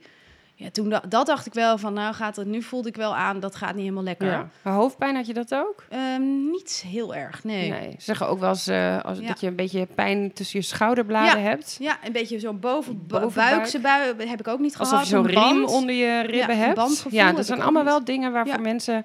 Hè, als je dat allemaal hebt, zeker wat later in de zwangerschap... Ja, altijd meteen altijd bellen. bellen met je verloskundige. Want die wil altijd even je bloeddruk meten. Ja. Maar, maar heb jij enig idee, eh, misschien een vrouw, ik bedoel er niks mee, maar eh, hoe, even simpel gevraagd, Hoe hoe kan het dat jij het niet zelf als Ja. verloskundige Ja, goede eh, vraag. door had? Nou, waarschijnlijk door de, wat we net over hadden, dat ik een beetje te nuchter was. Ja. Dat ik echt dacht, ik had me echt wel voorbereid op van alles hoor. Ik dacht, oh, ik word sowieso waarschijnlijk 42 weken. Ik krijg misschien wel zwangerschapsdiabetes. dat had mijn moeder namelijk. Dus ik had aan allerlei zin, verhalen, scenario's had ik wel rekening gehouden. Maar hiervan dacht ik, in ieder geval die avond echt nog niet, had ik de relatie nog niet echt zo gevoeld. En die ochtend wel hoor. En toen dacht ik, ja, maar goed, toen dacht ik, ja, vanmiddag om twee uur heb ik die vergadering en dan is het vroeg genoeg. Ja, ik heb gewoon te, een beetje dom, vind ik het achteraf zelf. Want als ik dit nu iemand hoor zeggen, dan zou ik echt zeggen, Ja. ben even... Als het bij een ander was hebt voor geweest... je kind te zorgen ook, ja, weet je wel. precies. Je bent het oventje van Ja. je Is baby. dit, is dit echt alarmfase 1? Is dit... Nou, dit is wel een van de ernstigste eh, eh, ja, eh, situaties die je kan verkeren als moeder. En daar gaan, hoe bizar ook, ook in Nederland gewoon nog vrouwen aan dood en kinderen. Dus het is wel echt een van de ernstigste zwangerschapscomplicaties. Ja. Want eh, als we het even over definiëren hebben, wat is zwangerschapsvergiftiging? Zwangerschapsvergiftiging is in principe ehm, het hebben van een hoge bloeddruk. Eh, met eh, eiwitverlies in de urine. Dus dan gaan je ehm, eigenlijk je organen, vooral je eh, nieren, kunnen niet meer voldoende, ja, krijgen Oh. schade Ja. en gaan eiwit loslaten. En dat horen ze niet te doen. En in een nog vervelender stadium gaat ook je lever protesteren en dan krijg je HELP. Dat is het HELP-syndroom. Ja. En overigens kan je ook eh, preeclampsie, de zwangerschapsvergiftiging, hebben zonder een hoge bloeddruk. Dat is Ah, dus oké. niet helemaal altijd, maar Nee. meestal met een hoge bloeddruk. ja. Du- dus ja, oh, oh ja, nou ja, wat ik dan wel eh, Dus weet... je als je, als je, ja, je, Ja. als je nieren eh, niet goed gaan functioneren, dan, dan gaat je Ja. lijf natuurlijk langzaam... Ja, er komt zo, met, met een hoge bloeddruk komt er zoveel druk door al, je, door al je vaten, door je lichaam, dat organen er l- Ja. leg- letterlijk langzaamaan een beetje eh, gaan protesteren en, en, en niet meer goed kunnen functioneren. En dus eigenlijk, dus, nou, nou, jij zei het net al, er er overlijden mensen aan. Dus gewoon geva- levensgevaarlijk voor jou en je kindje. en laten we vooropstellen dat over het algemeen de zorg dusdanig goed is en dat we al die Ja. signalen gelukkig heel vroegtijdig. En dat is ook de reden waarom iemand in zo'n. Wat, wat dit komt meestal wat verder in de zwangerschap voor, dat je al heel vaak die hè, wekelijks naar je verloskundige gaat in die periode. En meestal uitzicht dat ook later. Bij mij uitte zich, uitte zich het bij 33 weken. Ja. Eh, maar het kan ook gelukkig meestal iets later zijn. Ja, 33 weken is best vroeg. Ja. Ja. Ja. En kan iedereen, elke zwangere vrouw, Ja. kan dit... Er was niet dat jij hier al meer kans op Nou, had, omdat je... Ja, er zijn wel wat risicofactoren. Als je moeder of je zus het gehad heeft, of eh, hè, dat, dat wat familiair zit er wel verband. We weten ook niet precies wa- wat er nou gebeurt. Hè. We weten niet hoe het exact kan, behalve dat het al heel vroeg in het, in het zwangerschap vast ligt. Als de placenta zich echt gaat ingroeien in de wand, dat het dan al bepaald is of iemand dat wel of niet krijgt. Maar dat kan niet dan al getest worden. Nee. Want Nee, er zijn wel, zijn. er zijn wel eh, ik weet dat Duitsland bijvoorbeeld heeft wel ehm, van die hormoon, bloedhormoon eh, onderzoeken die dan zeggen dat je een iets verhoogd risico hebt. Dat zijn dezelfde hormonen die bepaald worden met een combinatietest. Daar ligt wel een klein verband, maar het is niet zo dat je zeker dan al... Het lichaam weet het al, maar wij weten het gewoon nog niet. Totdat het zich uit, tot uiting komt. Ja. ja. En waar ligt de oorzaak dan? Ja, dat weten we dus niet zo niet goed. Ze- ja, ze- men zegt dat het eh, dat de man is die het bepaalt of, of een vrouw dat wel of niet krijgt. Dus of dat eh, het, ja, we Oh. weten ook dat het het vaker voorkomt. ja. Ja. we weten dat het vaker voorkomt bij vreemd zaad, zeg maar tussen aanhalingstekens. Want eh, vrouwen die zwanger zijn van een eh, onbekende donor krijgen het vaker eh, dan vrouwen die van een bekende eh, partner zwanger zijn. Ja, goed, dat is bij ons niet aan de orde, maar Nee. we weten het niet. Nee, Nee. nee. Oké. Wat deed dit met jou? Hmm. Nou, ik, ik, weet wel dat ik echt dacht... Mijn hele zwangerschap dacht ik, als ik maar één ding... Ik wist niet of ik echt per se heel erg graag thuis wilde bevallen. Ik wilde gewoon vooral liefst fysiologisch bevallen. Dus niet te veel poeha. Maar ik wilde vooral niet in het ziekenhuis overnachten. Dat dacht ik gewoon. Dus daarom zou ik ook eerder thuis zou willen bevallen. Omdat als ik even kon uit het ziekenhuis kon blijven, had ik dat graag gewild. Ja, en uiteindelijk eh, heb ik er een soort van tweeënhalve week gewoond. Dus ik kreeg een eigen kamer en zat ik daar. Ja, toen was, en toen was het ook goed hoor. Was ik ook blij en opgelucht dat ik daar was. Maar eh, ik weet nog wel dat ik echt me ook best wel verdrietig heb gevoeld. En ook best wel alleen af en toe. Want er was gewoon in die periode niet echt heel erg gebruikelijk dat je partner bleef slapen. Ik had gewoon wel, dat was al heel fijn, een privékamer. Eh, Slotervaartziekenhuis. Ja, was toen nog Ja. het Slotervaartziekenhuis. En eh, dat was heel fijn. En hij mocht ook altijd komen. Maar ging ook wel gewoon s'avonds weer naar huis. Dus dan, ik vond het ook wel een beetje Ja. ja. on- ja, onbestendig. Een beetje heimweegevoel had ik ook wel. Net als vroeger wel eens dacht, oh, ik wil weer naar mijn ouders toe. Weet je, als je dan bij een vriendinnetje... Ik had er vroeger best wel last van, Ja. heimwee. Ja. Nou, dat kwam een beetje boven weer. Ja. Had Ja. je toen, was dat toen dat, dat de baby in je buik, hielp dat een beetje of zo? Ja, dat? ik voelde me zeker al weken niet meer alleen in dat opzicht. Ik dacht wel, oh ja, ik ben er wel samen. En ik had ook wel... Maar ja, je gaat je gewoon zorgen maken. Want Ja. je, je wordt opgenomen, je krijgt een echo. En ze zeggen allemaal, poeh, hij is echt niet groot. En hij is echt niet groot. Ja, en dat, en dat weet je gewoon. Dat past het ook weer bij die zwangerschapsvergiftiging. Die placenta functioneert gewoon niet meer. Nee. Niet meer goed. Nou, en dat is best spannend. En dat is heel spannend, want dan hoop je maar dat hij de twee kilo... Dat was een beetje, ja, dat hopen we maar. Ja, want kan je nog even terug naar Ja. dat je de middag dat je dat hoorde Ja. en naar hoe, waar, in welk proces kom je dan terecht? Nou, toen moest ik eigenlijk meteen blijven. Nou, en daar werd ik zo... Het vloog me echt zo aan, dat ik daar Gelijk zo... toen je daar in het ziekenhuis Ja, geconstateerd werd, ja. moest je blijven? Ja. Oké. Ja, want het was zo heftig, deze eh, complicatie. En ze zagen ook aan de hoeveelheid eiwitten in urine van... Nou, dit is gewoon een ernstige preeclampsie. Je bent gewoon ziek. Dus meteen aan de medicatie om de bloeddruk naar beneden te krijgen. En het enige wat ik dus een beetje in overleg... ook omdat ik misschien die gynaecoloog op dat moment misschien kende... ik heb gewoon best wel een beetje mijn best gedaan om te vragen... maar mag ik dan niet? Want ik moest sowieso 24 uur urine gaan sparen.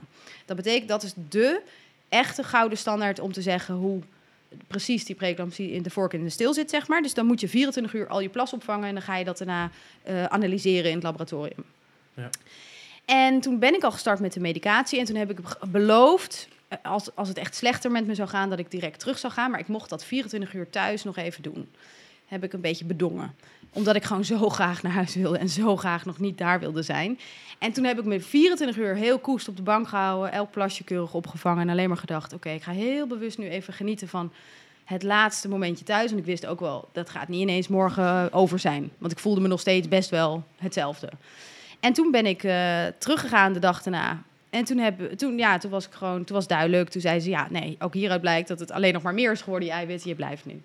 En toen eh, was het gewoon klaar. Toen dacht ik, oké, nu moet ik, nu ga ik wachten. En dan kom je in een heel gek fase terecht. Want dan denk je eigenlijk, de baby moet zo lang mogelijk blijven zitten. Dat zegt je gevoel, want hij zit veilig bij mij in mijn buik.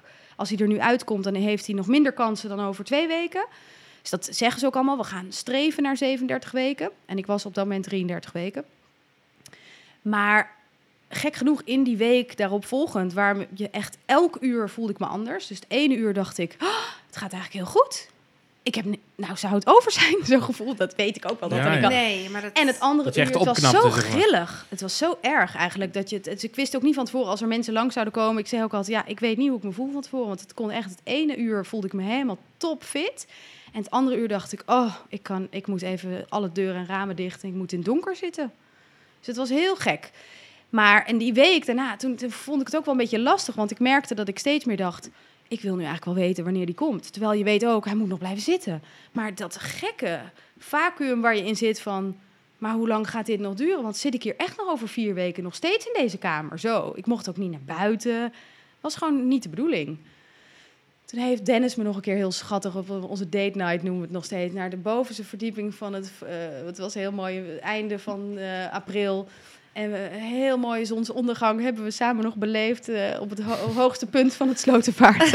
Toen zei hij, als je dan niet naar buiten mag, dan breng ik je wel naar een balkonnetje. Dat oh, lief. wat Dat romantisch. was heel lief, ja. Hij, hij snapte ook wel dat ik gewoon ja, behoefte had. Ik was ook echt jaloers op hem, dat hij gewoon... Ja. En toen was Koningsdag. Ik dacht, ach, ik had nog zo graag allemaal leuke kleertjes Ja, gescoord. ik had gewoon ja. helemaal. Ik had al plannen namelijk natuurlijk allemaal. Ja. Maar dat kwam er allemaal niet van, nee. Maar ja, goed, het was gewoon... Het was echt een les aan overgeven aan de situatie. loslaten. En dat is eh, volgens Heel mij herkenbaar. elke ou- moeder-to-be, vader-to-be... Ja. moet die ergens een keer eh, krijgen. En ik kreeg hem op deze manier. Ja. Ja, ja. was geen andere keuze. Nee, dat doe Nee. je. Ja. Ja, En je kunt wel vechten, maar het heeft geen zin. En ergens, weet je, we konden, doordat we daar lagen, en vooral voor, voor Dennis dus, was het heel fijn. We kregen echt een rondleiding op de couveuse afdeling al. Van nou, als dan die baby ineens, want iedereen zegt ook wel, we laten de baby zo lang mogelijk zitten als het even kan. Maar het kan zomaar ineens anders zijn, de Ja. situatie. En dan moeten we ingrijpen. Want dat is het, hè. Je blijft gewoon elke dag weer evalueren, is dit nog de beste plek voor moeder en kind? En er is maar één echt medicijn, namelijk om het, de kiem in te smoren. En dat is bevallen. Dat is eigenlijk de enige echte oplossing voor zwangerschapsvergiftiging. Dus dat En- weet je. Ja, ik wist dat. Dat wist ik Ja, wel. tuurlijk. Ja. Maar jij ging hem, je hebt hem heel lang nog kunnen uitzitten. Nou nee, het viel nog wel mee. 34 weken, dus uiteindelijk een volle week nog in het ziekenhuis. En daarin hebben we dus wel gewoon alle stappen door. Weet je, dan ging het soms goed, soms niet goed. En dan ging mijn bloeddruk eh, medicatie weer iets omhoog. En dan bleek het wel weer even goed te werken. En op een gegeven moment, maar er kwam gewoon een avond dat ik, Dennis was al weg en ik lag, eh, het was vijf voor twaalf of zo, kwart voor twaalf. En normaal kon ik echt, echt bijzonder goed slapen in het ziekenhuis. Had ik ook nooit verwacht, maar kon altijd super goed slapen. En ik lag in bed en het leek alsof ik voor een stadion vol met mensen moest gaan praten. Ik lag te, echt bijna heel hoog in mijn adem en ik had eh, gewoon mijn, hart klopte in mijn keel. En ik dacht alleen maar, wat is er nou met me? En ik voelde me zweterig en ik dacht alleen maar, oké, volgens mij is dit een van die dingen waarvan ik moet zeggen nu de nachtzuster, het gaat niet helemaal lekker met me. En toen heb ik aan de bel getrokken en gezegd, ja, ik voel me, ik voel me heel gejaagd, ik voel me heel naar eigenlijk. En toen zei ze, oké, dan gaan we nu even checken. En toen was mijn bloeddruk echt zo hoog. Nou, zo hoog was hij nog niet geweest. Ik geloof iets van 160 over 120 of zo, met medicatie. Hè? Oh my god. Echt bizar hoog. Even voor de goede orde, een normale bloeddruk voor een zwanger is denk ik 110 over 70 of zo. Ja. Dus het was echt veel te hoog. En toen, eh, en toen zeiden ze meteen, nu is het klaar. We gaan, eh, we gaan starten. We gaan je, je, je baby... Midden in de nacht. Ja, nou ja, en toen zeiden ze nog niet meteen, we gaan nu starten met de bevalling. Maar we gaan je in ieder geval nu magnesium geven. Dan krijgen ze, krijg je een medicatie waar eigenlijk al je prikkels eh, onderdrukt worden. Want ze zijn dan bang eigenlijk voor een eclamptische insult. Ja. En een eclamptische insult is wat je ook ziet bij mensen met epilepsie, epileptische aanval bijvoorbeeld. En dat is gewoon heel gevaarlijk. Want dan, eh, ja, dat wil je ten alle tijden voorkomen. Dus dat hebben ze dus weten te voorkomen, gelukkig. Maar ik voelde dat ik daar tegenaan zat. Dat was dus Want- het gevoel wat ik had. Oké, ik moet me nu echt overgeven. Ja. En, zo. en ik voelde echt wel, hij komt nu. Hij gaat Ja. gewoon binnenkort komen. Maar Nu ze durfden wel. dus nog wel aan om te kijken of jouw lichaam vanzelf ging Ja. bevallen. Het was Nou, daar ben ik ook nog voor gecounseld. Hè? Want Oh, je ja. krijgt dan nog wel zo'n gesprek met de gynaecoloog die midden in de nacht eh, aan mijn bed zat. Van, nou, we gaan, die gingen ze voor het eerst ook eens toucheren. Dus gewoon voelen van, nou, heb je misschien al ontsluiting? Want ja, je lijf is eigenlijk nog helemaal niet klaar voor natuurlijk bij 34 Was weken. Dennis hierbij? Nee, dit was allemaal s'nachts. En ik heb hem wel toen steeds op de hoogte gehouden en zo. En Maar hij was, het was nog met, al vrij snel bleek dat we niet direct zouden gaan starten met inleiden. Dat dat in de ochtend zou zijn. Eh, dus toen zei ik van kom maar gewoon in de ochtend, weet ik veel, om een uur of zeven, acht eh, naar het ziekenhuis. En anders bellen we je eerder. Dus we hadden gewoon altijd korte lijntjes. Maar op dat moment, he- maar toen ben ik al wel een beetje het gesprek met die gynaecoloog aangegaan van ja, we willen eigenlijk het liefst voor een gewone vaginale bevalling. En omdat je baby grotere kans heeft dat het een goede start heeft in al die weeën. Hè. Die weeën zijn ook goed voor die kleine, juist bij een premature baby. Maar ze hadden me ook al wel verteld van nou, als we enigszins denken dit gaat of met jou niet goed of met de baby niet goed, dat de kans wel een stuk groter zou zijn dat ze een keizersnede zouden gaan doen. Dus die informatie had ik, maar we zouden eigenlijk gewoon beginnen met inleiden. Dat hebben we ook in de ochtend, dat is eigenlijk gestart in de ochtend. Toen heb ik gel gekregen, eh, omdat ik nog helemaal geen ontsluiting had en die baarmoederhals was gewoon nog echt lang. Ja, gewoon zoals je ook verwacht, eigenlijk was gewoon nog niet rijp. Nee. Dus toen moesten we beginnen met eh, dat eerst rijp maken. En dan gaat er gewoon een paar uur overheen. En in die tussentijd gewoon wel continu in die monitor en een hartfilmpje en zo. En eh, twee, weet ik veel, een tweede gift was om vier uur 's middags of zo. Kreeg je weer die gel. En toen dacht ik al wel, oh, ik voel af en toe iets. Maar ja, een krampje, het, het had ook... ik, het had, mocht echt nog geen naam hebben qua weeën of zo. En in de avond zei ze, nou, wat wil je? Wil je morgen weer verder gaan of zeg je doorpakken? En toen dacht ik, morgen weer verder gaan. Please, laten we nu maar doorpakken. Ik, was, ik dacht, we waren de hele dag al een beetje in een soort van wachtstand. Dus, eh, en inmiddels was Dennis natuurlijk al lang en breed in het ziekenhuis. En mijn moeder was inmiddels er, want die vond ik ook fijn om erbij te hebben. En toen dacht ik wel, nee, laten we nu maar doorpakken. Het is nu wel goed. En toen eh, hebben ze bij twee centimeter vliezen kunnen breken. Dus dat, ja, fijn. Want toen, Ja. dat lukte dus. En eh, dat was denk ik rond eh, middernacht. Dus de, de- ja, dag erop, zeg maar, middernacht. En toen, en toen ging het los. Toen heb ik, toen, wat ik me daarna kan herinneren, is één heftige wee. Eh, toen- direct na het breken van de vliezen. Breken van de vliezen, dat was alles wat ik nodig. Ik heb nooit weeopwekkers gehad verder. Toch hè, dat maar lijf, weeën, met, weeën, dat, weeën. dat je lijf ziek is, Ja. dat weet ook, deze baby moet eruit. Ja. Toch? Dat hadden ze me ook van tevoren al een beetje gezegd. We zien wel vaker bij dit soort bevallingen dat het misschien snel kan gaan. ja, En dat hoopten ze ook in het kader van, nou, dan heb je misschien kans op hè, dat je het natuurlijk normale kan doen. Een soort normaal, van, Ja, ja, ja. ja, vaginaal in ieder Ja. geval. En dat was ook echt zo bij mij. Het ging echt los. Echt, ik kan niet anders. Ik heb dat echt als Wat is, één... wat is los? Ja, Ja. Ik, kan het, ik kan het alleen maar beschrijven alsof ik een... Alsof het een... een, een zo- zo'n achtbaangevoel. Dat Oh, die, ja. je, die schiet af. om- om- je stond op. Nee, en, precies. eh, En, hij, rrrt. en hij gaat en er is, er is geen no way back. terug. Nee, en, je en kunt je je wil af en toe wel dat je denkt... Oh, zou ik even mogen stoppen? Mag ik heel even, even pauze? En dat was het niet, want het was gewoon woem. Wat, wat deed jij? Overleven. Ik weet nog dat ik alleen maar gedacht heb. Ik heb met mijn hoofd van links naar rechts. Ik dacht alleen maar van... oh, ik moet elke wee soort van... Het was overleven. Ja. Gewoon overleven. En Hoe je- snel ging je van twee naar volledige ontsluiting dan, na die Ehm, breken? drie uur. Ja. Dus dat was ook heel snel. ja. Dus achteraf denk ik ook, de. Het was, Ja. Maar ja, dat Ja. weet je dan weet je niet. niet Nee. Ik weet nog dat ik om, om- bij, ze heeft één keer tussendoor nog gevoeld. En dat was een uurtje voordat ik volledige ontsluiting had. Toen had ik vijf. En toen dacht ik, ja, ik ben hier nu toch. Kijk me liggen met al mijn... Dennis zei, je bent net een marionette. Ik mocht niet eens plassen op de wc. Ik moest op het bed plassen. Ze wilden me niet eens verplaatsen daarvoor.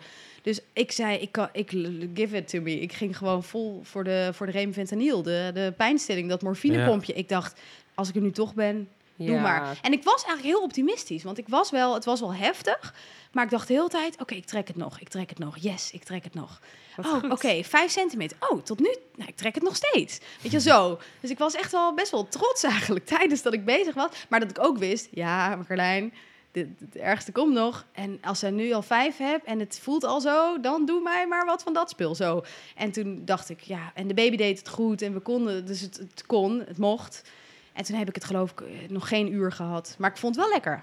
Nou, top. Ja. Merkte je dan merkte je even dat je uit die ene eh, vreselijke Ja, rollercoaster ging? Ik was gewoon, nee, ik ben gewoon dat stuk misschien meer kwijt of Ah, zo. ja. Ik weet niet echt of ik er helemaal uitging, want ik had nog steeds weeën. Ik dacht nog, maar ik dacht alleen maar, het maakte me optimistisch. Oh, ja. Ik dacht alleen maar, maar zo, maar zo kom ik er wel. Ja, zo. ik kan dit. Ik, Ik kan- doe het. Het is gewoon, ja, dit, dit, dit gaat mij lukken. Dat gaf de, de? Dus ja, ik was wel positief daardoor. Ja. Misschien niet alleen daardoor, maar het hielp me wel een beetje om nog positiever te zijn. Ja, en misschien ben Ja. jij ook wel gewoon een positief persoon, hè?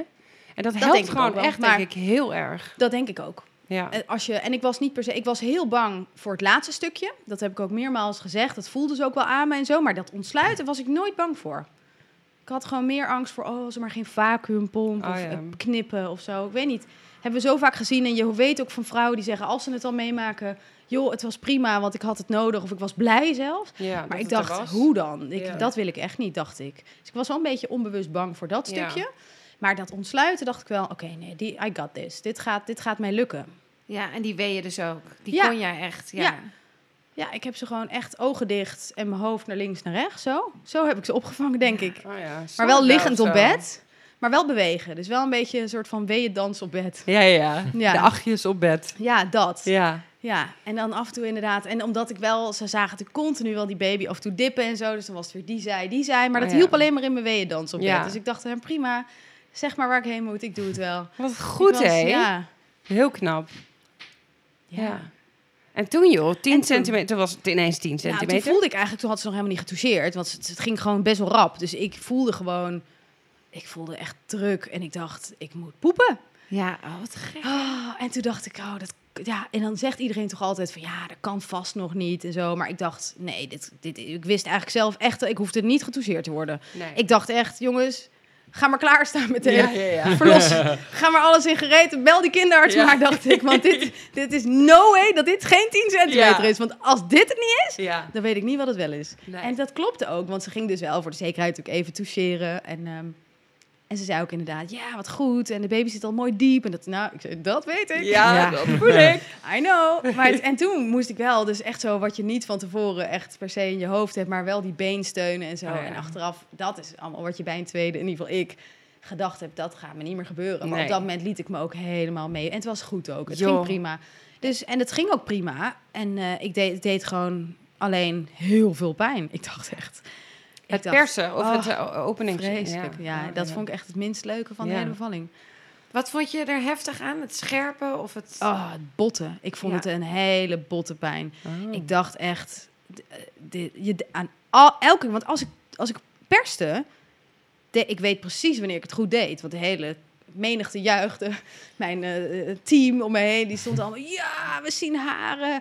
En ik dacht alleen maar, "Oh, dit kan niet. Je, het Ah. voelt gewoon alsof het niet kan. Dat had ik heel Ja. erg. Dit kan niet goed zijn. Want je, vo- elke keer als je het goed doet, doet het zoveel pijn. Ja. Dat je denkt, maar heel, eigenlijk, eh, het is toch ook een signaal dat je lijf zegt, yo, ja. stoppen hier, dit is niet goed. Maar dat was juist wel. Elke Ja. keer als ik dat deed, werd ik nog meer aangemoedigd. Ja. En ja, ik weet niet, ik had echt niet van tevoren heel veel angst voor, het, voor die, dat laatste stuk.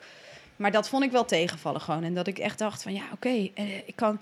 Ik ga het nu echt, ik heb het voor mijn gevoel ook, het was in 20 minuutjes gepiept eigenlijk. Voor een Ja, eerste het kind is mega super, kort. super Ja. snel. Maar ik had het gevoel dat het in wel. 10 minuten gekund had hoor. Ja. ik Oh, heb ja. het echt tegengehouden. Ik heb Ja, het heb echt, ik heb ja. het echt mentaal, maar dat was Ja. oké. want en gelukkig was die gynaecoloog ook heel relaxed. Die zei ook, joh, als, als dit nog, weet je, doe het maar rustig aan, is ook oké. Dan krijgt de baby ook een beetje adem, Ja. ha- zuurstof tussendoor. Ja, Ja, ja. af en toe zuchten tussendoor. Ze zag gewoon aan mij dat ik gewoon niet goed durfde. Ja. Ja, want jij, hoe lang he- heb je uiteindelijk geperst? 20 minuutjes dus, ja. En Zo. hoeveel zijn dat er dan? Ja, Geen ik weet idee. dat ook. Ja, ik- ik, eh, vragen de- geen idee. eh. niet uiteindelijk de ene pers zo lang, de ander Ja. zo lang, de andere pers allemaal korte stukjes. Ja. Je hebt daar geen regels voor. Nee, niet, bedoel regels, maar daar heb je niet eh, van. Nou, je zegt wel dat Nee. mensen gemiddeld drie keer per week persen. Alleen daar, daar is nu ook echt wel een ommekeer naar dat vrouwen gewoon veel meer op eigen gevoel mogen gaan persen. En Ja. gewoon veel Nou ja. meer, gewoon voel maar gewoon als het Ja. goed gaat. En je hebt sowieso geen besef van tijd als je het aan het doen bent. Dus ik had, ik had echt geen idee. Als, als ze me tegen mij hadden gezegd dat ik een uur had geperst, had ik het ook geloofd. Ik, ik weet alleen nog maar dat ik dacht, oké, eerst, oh, dit wil ik niet, dit wil ik niet, dit wil ik niet. En later, oh, ik wil er vanaf zijn. Ik, moet Ja, ik moet, moet maar. Ik moet gewoon. Ja. Zo, die mezelf ook echt toegesproken, Cornijn. Echt ogen dicht. En je, als, je nu gewoon doet wat ze zeggen, dan is het klaar. ja. En dat was ook zo. Want, Want was je wist dat. ik wist het gewoon. Want Ja. ik wist ook dat je oogcontact moest houden. Dat iemand, je moet gewoon één, één soort van ankerpunt. En dat ankerpunt werd mijn gynaecoloog. En toen dacht ik, oké, kijk alleen nog maar naar jou. En de rest stond als een soort van voetbalteam. Af en toe heel schattig en lief. Had ik ook geen last van hoor. Maar ik was één focus op die, op die gynaecoloog. Maar het is ook met die weeën, vind ik dan als tip, als ervaringsdeskundige. Nee hoor. Heel leuk vind dat ik dat ben. Nee, maar dat je het, dat je ook eh, ver- dat je dat je moet vertrouwen dat je het inderdaad echt kan. Ja. Dat, die, dat je er door. de- Het is een soort schaamte of een soort van ik moet poepen. Ik dacht ook, ik laat nu alles gaan. Ik, ik Ja, poep drempel. hele bed Ja. onder. Ja. Maar dat is dus helemaal niet zo. Het voelt wel zo. Ja. Jawel, maar het is, ik heb geen, geen poep gezien. Ik heb geen poep geroken. Oh, jullie halen dat ook heel deskundig. Ja, ik bedoel, het gebeurt heus genoeg. Mooi. Alleen dan haal je dat zo weg. Dat Precies, niet- niemand dat heeft is- dat door bijna. er zijn niet enorme hopen poep. Dat is gewoon Nee, een klein dat- beetje vaak. Maar je, denkt, je weet niet, omdat het zo'n druk is. Het is echt inderdaad, je moet, daar in die, je moet daar echt in mee. Je moet er echt durven in te stappen. Ja. En, dat en is het is wel dus echt- normaal dat je denkt, want de eerste tien minuten dacht ik echt, die baby komt er niet van vooruit, maar die gaat er via de achterkant uit. Ja. Ik dacht echt, dit, dit is wat ze dus. Ik heb dat wel eens gehoord, maar nooit helemaal beseft wat ze dan bedoelen. Maar je denkt gewoon, dit gaat de Verkeerde gaat kant, gewoon ja. via Ja. de achterkant naar Ja. Ik buiten. ben degene die de eerste keer bevalt met een kind via mijn anus. Ja, dat denk je. En tenminste, ik dacht dat er. En bij of de tweede keer weer hoor. Ja, maar dat weer komt omdat ja. een baby die bocht om moet. Ja. Die moet onder dat, Ja. die symfyse door. Dus die voel, gaat En die eerst op je, zijn? je schaambod. Schaambodje. Ja, oh ja. De baby gaat onder het schaambodje door. En dan duwen ze dus eerst op je anus. Waardoor die hele erge druk op je anus Ja. is. Ja. En dan pas, pas echt voor het eind, voor, vlak voordat hij geboren wordt... dan pas gaat hij onder het schaambodje door. En Ja. dan Ja. gaat het ineens vaak heel snel. Ja, en Ja. dan gaat het hard. En Ja. dat was bij mij ook hoor. Dat ik echt heel even dacht. En dat ik ook geloof ik met mijn hand greep naar, naar mijn vagina van... Ah! Volgens mij is hij er bijna. En dat was ook precies het moment dat... ze- En toen zei ze ook, rustig, rustig. Het hoofdje wordt bijna geboren. ja. En toen kwam die... Want ja, Ja. hij was natuurlijk mini. Ja. Dus eh, dat was uiteindelijk echt wel zo gebeurd. En dat heel even, dat laatste, dat scherpe gevoel... wat ze dan noemen, dat ring of fire. Of, ja, ik heb dat gewoon als een soort van elastiek... die pats even op spanning werd Oh, ja. gezet. Zo heb ik dat ervaren. Ja. Maar was echt een seconde of twee. ja, was niet lang. kort. Ja, en, toen, en toen, dat vond ik nou echt niet het ergste, gelukkig. En, eh, en, toen, en toen was hij er ook. En dan voel je wel ontlading van... ah, je voelt echt letterlijk... Je voelde echt... Ja. eruit komen. Ja, Ja. dat was echt heel fijn. En toen zag je hem. Ja, wat gebeurt er dan? Ja. nou ja, ik was dus wel zo'n moeder die dan heel erg nog alleen maar aan het bijkomen even was. Ik was Ja. niet meteen. Ik was wel heel tuurlijk. Ik, was, ik kreeg hem heel even op mijn borst, want hij was mini. Dus ik had wel heel erg snel zoiets van. Oh, hij is nog kleiner als ik dacht. En die Mm. ogen wijd open. Dus hij was echt meteen bam aan. En hij zat helemaal onder, onder de huidsmeer. En mijn vriend zegt altijd onder de kaarsvet. en eh, hij wel, eruit, ja, zo ziet het eruit. Helemaal onder het kaarsvet. Dus hij was gewoon wel, je zag gewoon alles. Was echt zo'n schrieltje. Maar ik had wel meteen door, oh, hij is warm. En hij, hij, heeft, hij, dus hij had zijn armen helemaal gestrekt. En ik dacht, oh yes, hij is er. En ik dacht wel meteen, oh jij bent het. Ik was zo, ook wel omdat je in dat ziekenhuis al een week, anderhalf week ligt van, hij gaat eraan zitten komen. Ik dacht wel, ik ben zo benieuwd, hoe zie je er nou eigenlijk uit? En dat, toen zag ik hem ineens, dacht ik, oh, jij was het. Maar ik was ook nog heel erg in het moment toen hij even, hij werd heel gauw meegenomen even, omdat de kinderarts stond ook klaar om even na te kijken. Moest ook wel eventjes, even een beetje geprikkeld worden en zo. En dat ik toen alleen maar dacht, oh, what the fuck just happened? Echt zo'n heel even, wat is mij... Dit dan, want dan komt die, die, die achtbaan even tot stilstand voor je gevoel. En toen moest ik echt wel even seconden bijkomen. Maar in een ooghoek dan gelukkig daar allemaal bekend, hè? Dus de kinderarts en Dennis stond bij de baby. Wat, en wie- ik- wat gaat die dan doen met zo'n... Omdat hij zo klein Ja, was, hij moest was- hij... Precies, gewoon even goed gekeken worden van kan die, kan die het zonder meteen Longen. zonder eh, extra hulpmiddelen even aan? Of moet hij direct hulp hebben? Moet hij meteen aan de zuurstof? Of moet hij meteen, heeft hij hulp nodig of niet eigenlijk? Dat is de eerste, eerste moment dat ze dat goed gaan bekijken. En Hoe groot ging- was die? 1975 gram. Dat is Ja. nog geen twee, twee Nee, kilo, hè? al- hij was echt klein. En dat achteraf past dat ook helemaal dus in het plaatje van zo'n zwangerschapsvergiftiging, waar ook de placenta gewoon voor twee derde helemaal Oh. eh, infarcten had en zo. Dat Ja. hebben ze dan goed, dat hebben ze nagekeken en zo kreeg ik een paar weken later dan uitslag over. Dus dat paste wel. Dus hij heeft ook dat die laatste anderhalf week in mijn buik volgens mij ook helemaal niets meer gegroeid. Voelde ook niet zo. Ook al bewoog hij altijd wel goed hoor. Ik was, eh, maar hij, hij heeft weinig nog eh, extra kilo's of eh, grammen, zeg maar, eh, gerust eh, daarbij gekomen, denk Mm. ik. En wat heel fijn was, is dat ik wel nog even, dus nadat hij eventjes op mijn borst had gelegen en toen met de kinderarts mee, mocht hij daarna nog een keer eventjes, mochten we hem zelfs even proberen aan de borst te leggen. Wat heel fijn was. En dus al lukte ook meteen. Nou, Wauw. Bizar. Maar ik had echt, mijn zoontje heeft van begin af aan, was zo, kon alles zo goed. Ja, ik ben natuurlijk zo'n trotse ja, moeder. Ja, geweldig. Maar alles wat je denkt bij een, een prematuur, hij wordt geel en hij gaat moeite hebben met ademen. En was gewoon eigenlijk allemaal niet. Dus hij heeft het gedaan eigenlijk, behalve dat hij mini-mini was en 0,0 g- vet op zijn lijfje had. Het was echt een schrieltje. Eh, heeft hij het wel echt super goed gedaan. Dus hij mocht met een paar dagen eigenlijk al in zo'n gewoon bedje liggen. Hij heeft nooit echt in een gesloten couveuse gehoeven, alleen maar in zijn open couveuse. Ja. En hij heeft eigenlijk op één dipje na, noemen ze dan, hè, want dan gaan ze zijn hartritme gewoon continu begeleiden of eh, bekijken. En zijn saturatie heeft hij één keer een dipje gehad, maar dat was eigenlijk niet eens noemenswaardig. Hij heeft na één dag zijn zonde, want je krijgt een kindje van die leeftijd kan vaak nog niet zo goed drinken of heeft daar nog niet zoveel energie voor. Ja, maar hij wel dus. Hij gooide die zonde eruit, hij trok dat ding eruit. En ik kolfde gelukkig ook meteen met productie.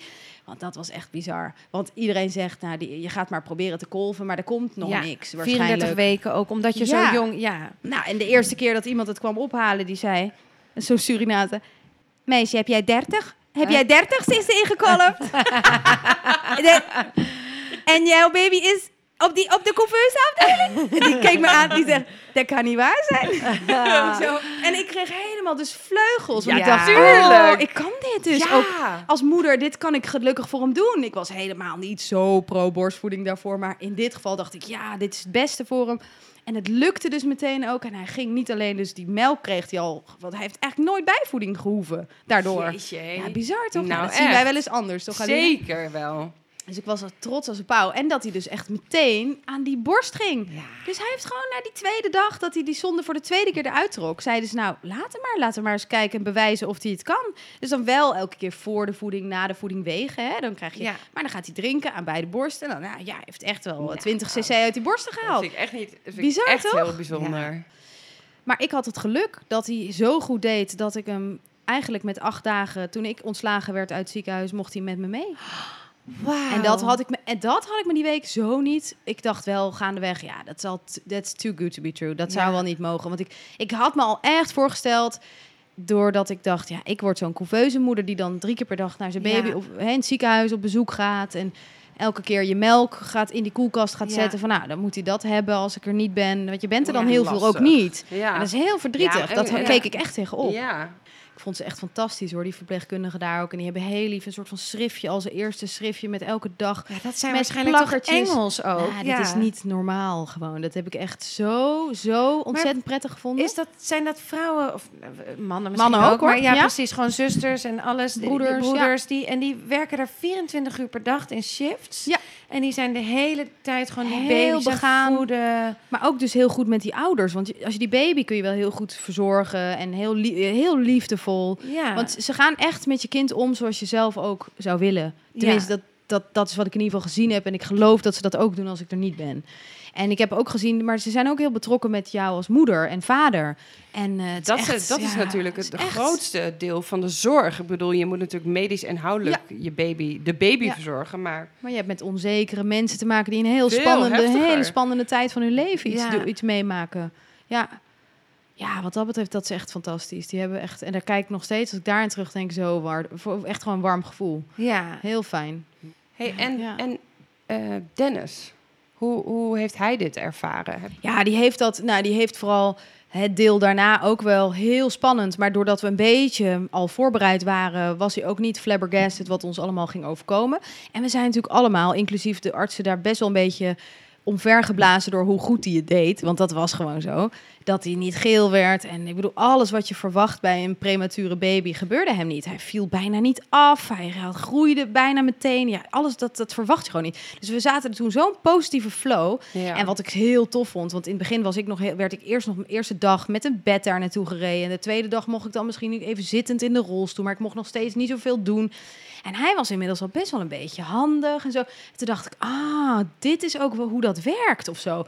Dat je dus als moeder een beetje nog een beetje op apengapen ligt, zeg Ja. maar. En dat die man ineens ook een doel krijgt van, ah, maar dat kan ik wel even doen. En die verzorging en ik kan wel even Maar die hij deed dat hij dus deed echt. dat ook. En dat was zo'n kindje, hè? dus ik vond het super stoer Ja, van hem. Ja. Dat ik dacht, oh, jij durft dat ook. Nou, die, die, die, die, die, die zusters en eh, broeders die gingen hem dan gewoon aanleren. En hij deed dat gewoon. Dus de eerste badje heeft hij gedaan. En, daar, en ik, ik zag hem shinen en ik liet hem daar ook lekker in shinen. Want ik dacht, dit is eigenlijk heel fijn. Dat hij nu zo... En dan gaat hij het mij maar weer leren of zo, Ja. dacht ik. Dat Ja. komt wel goed. Dus ik Ja. vond het echt top dat hij daar... Hij voelde zich daar ook volgens mij heel prettig bij. En Ja. hoe, hoe is jouw liefde voor Dennis nu? Ja, Was je nog verliefd? Ja, ik vond het wel heel. Het gaf ons wel een soort van.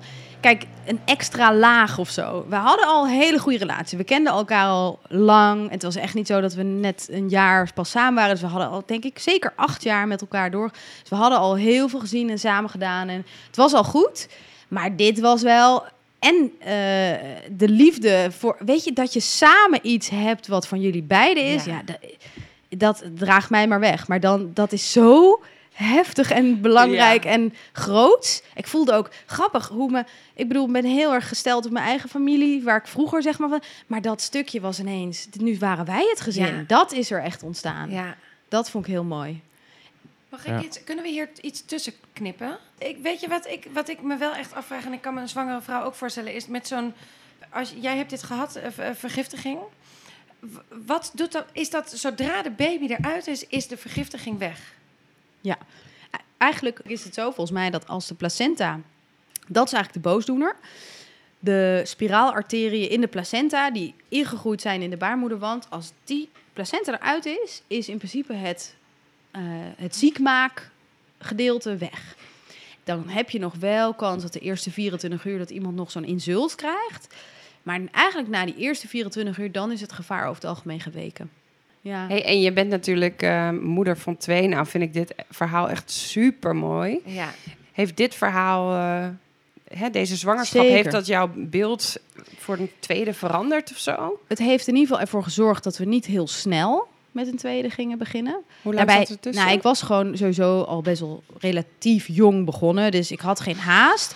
Er zat ehm, toen eh, tussen de, ja, dat hij echt geboren is, de tweede, eh drieënhalf jaar.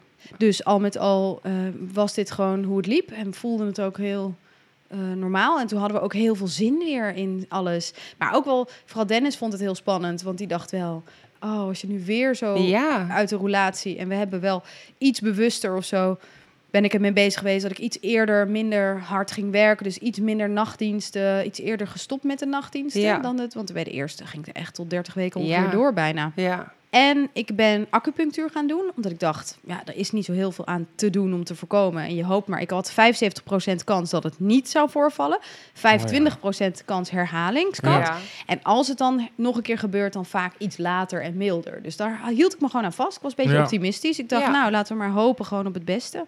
En toen, hoe en is toen, dus... ja, toen ging het ja, heel goed. Toen voelde ik me ook eigenlijk helemaal... Toen is dat ook dat hele... Wat ik dacht, nou, als die voeten Ja. beginnen, dan moet ik oppassen. Ja, precies. Maar dat kwam nooit, gelukkig. Dus eh, toen was het november en toen was het met 38 weken en vijf dagen dat ik eh, dacht... Mijn vliezen breken. Gewoon echt, 's ochtends nog naar de intocht van Sinterklaas geweest. en met kind op de arm. En iedereen, hey, iedereen in het dorp gezien. En toen meteen, één minuut later, dacht ik... Oh, en dit is mijn eerste wee. En toen ging het meteen ook eigenlijk best wel snel, eh, werd het heftiger. En toen om zes uur of zo was, was mijn verloskundige er en mijn moeder, die zou met mijn zoontje zijn. Want ik wilde hem eigenlijk niet de deur uit hebben. Ik vond het fijn dat hij het gewoon thuis was en dan zou ik wel naar boven gaan. Dus ik ben in bad gaan zitten om zes uur.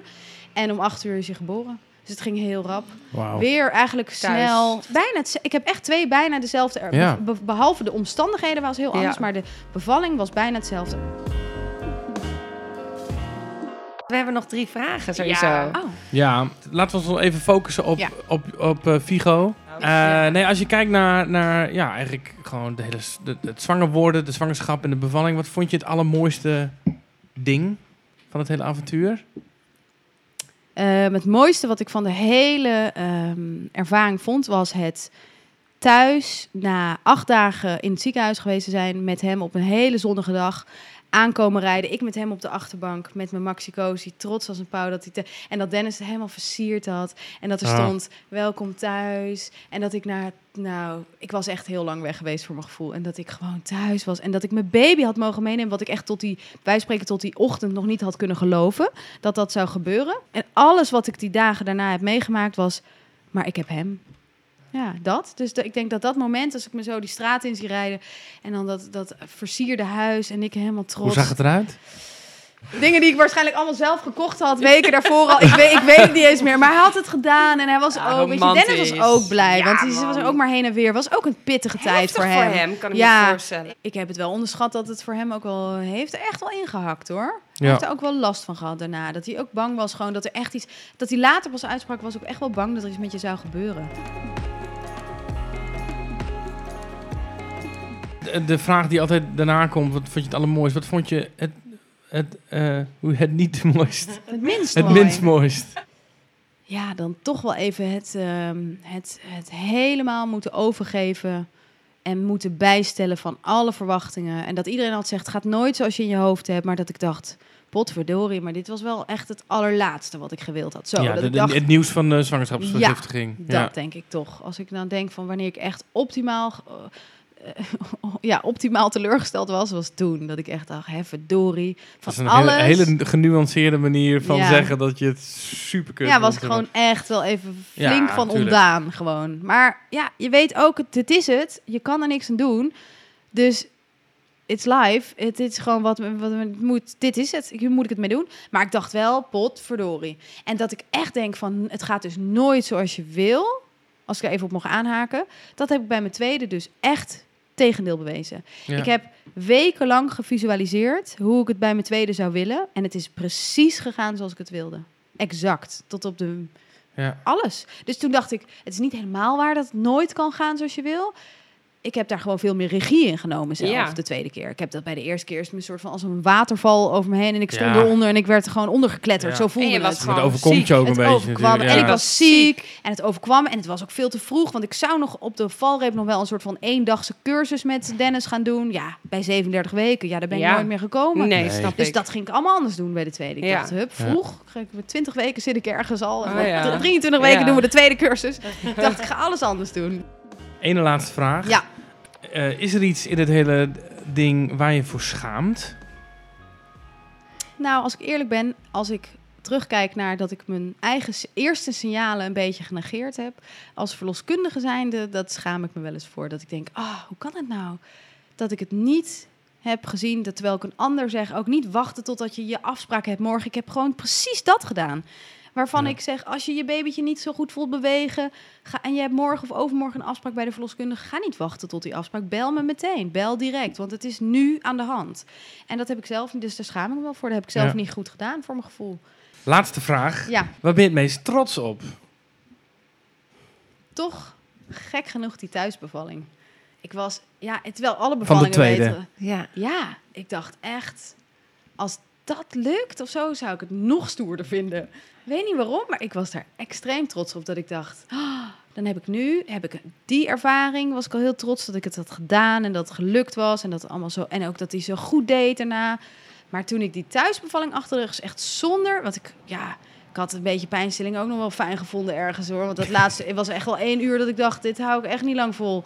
Zo'n desperate uur van, "Ah, hoe dan? En dat ik dat toen achter de rug had en het ook nog thuis. En dan hoef je nergens meer heen. En dan is alles, iedereen vertrekt op een gegeven moment. En dan heb je gewoon je baby in bed. En dan, is, dan ben je al thuis. En ik had zo'n andere kraamtijd natuurlijk bij mijn eerste gehad. Dus ik dacht, nu hoef ik niet meer al die ziekenhuizen. En ik hoef niet te vragen met een belletje, mag ik naar mijn baby toe? En daarom was ik misschien extra trots. Dat dat nu allemaal niet nodig was. Hey, bedankt Carlijn. Dankjewel. Super tof dat je er was. Heel leuk dat ik er mocht zijn. Dankjewel. Ja, mooi verhaal. Thanks. Nu ga ik plassen. Yo. Kijk, zo ken ik je weer. Yeeha.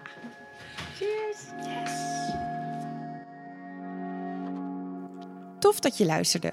Vond je het leuk? En wil je dat nog meer mensen onze podcast kunnen beluisteren? Laat dan vooral sterren of een recensie achter op iTunes. En vergeet je dan ook niet te abonneren. En wil je echt niets missen? Dan zijn we natuurlijk ook te vinden op Instagram en Facebook. Tot de volgende!